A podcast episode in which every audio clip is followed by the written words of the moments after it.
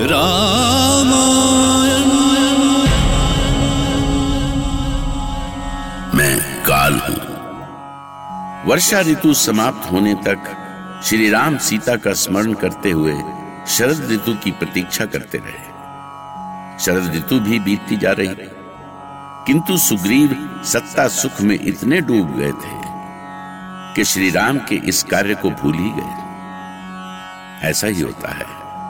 अपने सुख में किसी को दूसरे का दुख दिखाई ही नहीं देता। जहाँ श्री राम सीता के बिना एक एक पल नहीं काट पा रहे थे, वहीं सुग्रीव सब कुछ भूल बैठे थे।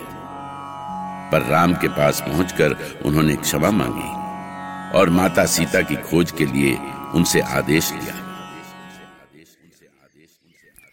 मैं मैं बहुत लज्जित हूँ श्री राम मैं तो सब कुछ भूल ही गया था। पर कुमार लक्ष्मण ने मुझे अपने कर्तव्य का स्मरण करा दिया। यदि आपका आदेश हो तो मैं अभी अपने सैनिकों को प्रस्थान का आदेश दूँ। जब आपको कर्तव्य का स्मरण हो गया वानरराज तो मुझसे आदेश की क्या आवश्यकता है? अब मुझे और लज्जित ना करें प्रभु। मैं अभी इसी क्षण देवी सीता की खोज के लिए अपने प्रमुख सेनापतियों को इस कार्य में लगा रहा हूँ। उत्तर पूरब और पश्चिम में हमारे वीर योद्धा आज ही प्रस्थान करेंगे। सुग्रीव सबसे महत्वपूर्ण दिशा दक्षिण है। इस दिशा में कौन जाएगा? दक्षिण दिशा में नील अंगद जामवंत और हनुमान जाएँगे श्री राम किशकिंदापति अब मुझे संतोष हो गया है कि आपके नेतृत्व में आपके वीर और पराक्रमी योद्धा सीता का अवश्य पता लगा लेंगे। आपका कार्य सफल हो। प्रभु आपकी कृपा से हमारा कार्य अवश्य सफल होगा। और जहाँ पर अंगद जैसा युवा नायक रीछपति जामवन जैसा वरिष्ठ और बुद्धिमान और महान पराक्रमी हनुमान हो वहाँ पर तो किसी कार्य में कोई बाधा आ ही नहीं सकती। ठीक है किशकिंदापति अब आप अपनी सेना को आदेश दें। जैसी आज्ञा प्रभु चले सकल बन खोजत। सरिता सर गिर खो राम काज लैली मन। बिसरा तन कर छो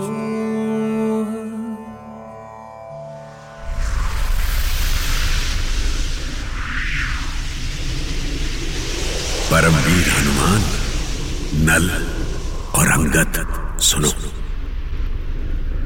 जैसे कि हम सबको आशंका है, देवी सीता दक्षिण दिशा में ही गई है। तो हमारा दायित्व तो बनता है कि हम दक्षिण दिशा के चप्पे चप्पे को छान मारे। हमें पूरे मनोयोग से दक्षिण दिशा में देवी सीता को ढूंढना है। रीच राज आप इसकी चिंता ना करें। मैं देवी सीता को ढूँढने के लिए आकाश पाताल एक कर दूँगा। हाँ रीछपति लंकापति रावण उसे कहीं भी छिपा ले। मैं उन्हें अवश्य ढूंढ निकालूँगा। और जब तक मैं उन्हें ढूंढ नहीं लेता मैं चैन से नहीं बैठूँगा। हाँ रीछपति श्री राम की कृपा से संसार की कोई भी बाधा हमारा मार्ग नहीं रोक सकती। मेरे सामने जो भी नदी, पर्वत, समुद्र आएँगे। सबको पार करते हुए मैं माता सीता को ढूंढकर प्रभु श्री राम के पास अवश्य लाऊँगा।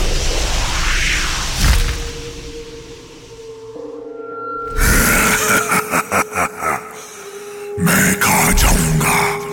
सबको खा जाऊँगा। मैं जाने कब से भूखा था। भरपेट भोजन नहीं मिल रहा था।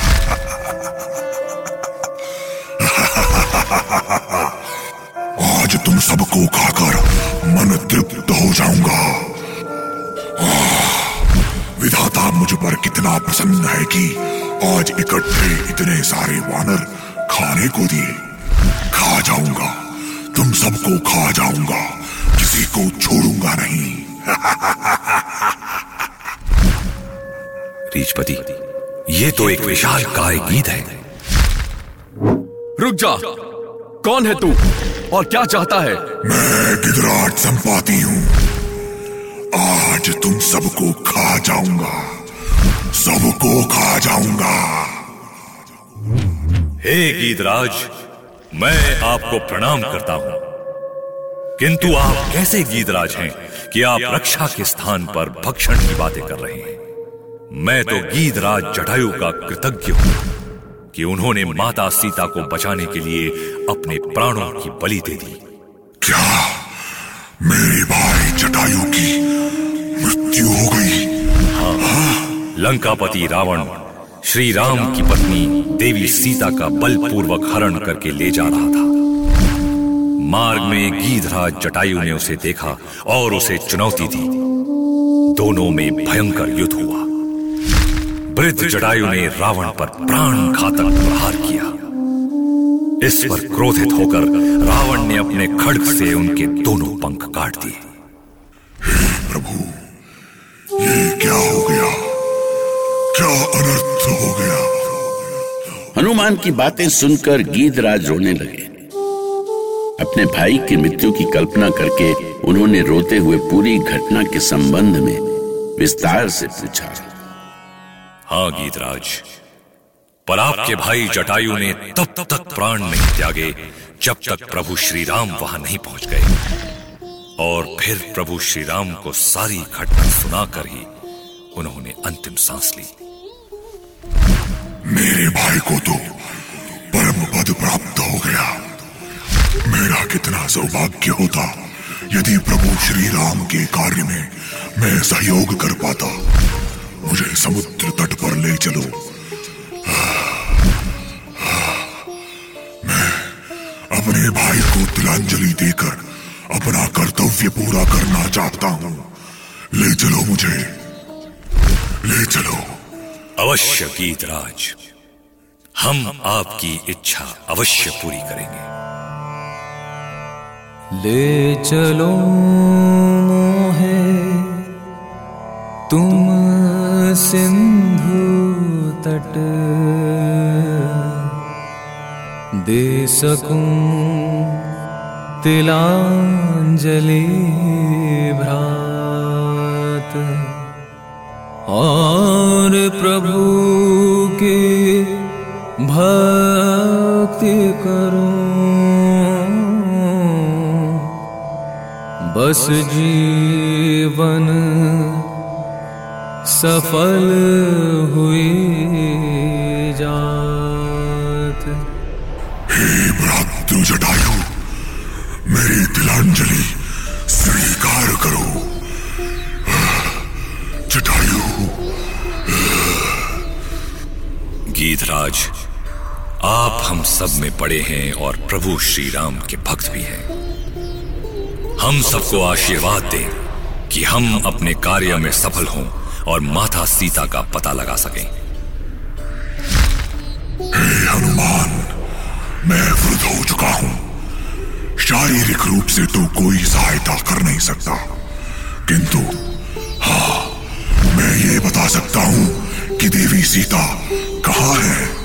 सच गीतराज तो हमें शीघ्र बताएँ कि देवी सीता कहाँ है। मैं यहाँ से स्पष्ट देख रहा हूँ।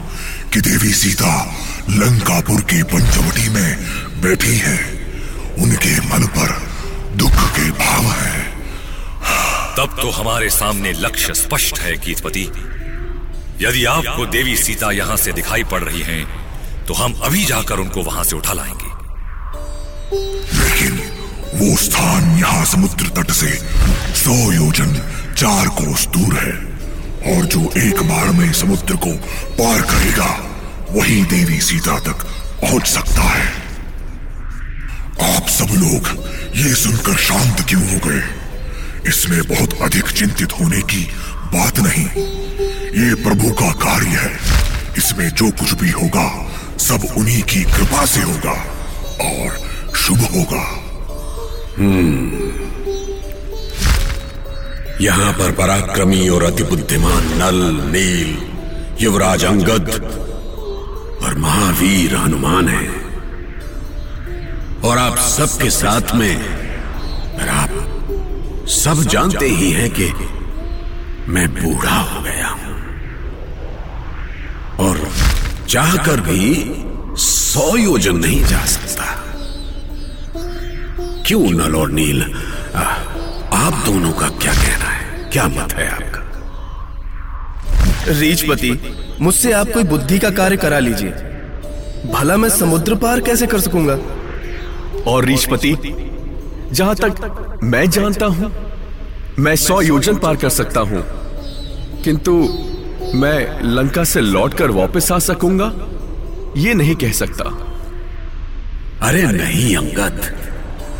ऐसी बात नहीं है। मुझे पूरा विश्वास है कि आप लंका जा भी सकते हैं और समुद्र पार करके आ भी सकते हैं। किंतु आप हम सबके नायक हैं। इसलिए आपका हमारे साथ रहना और आगे की योजना बनाना अति आवश्यक है। युवराज अंगद धर्म संकट में पड़ गए। वो समझ नहीं पा रहे थे कि समुद्र पार लंका किसको भेजे? अंगत को विचार मग्न देखकर रीछ राज जामवंत ने अनुमान की ओर इशारा किया।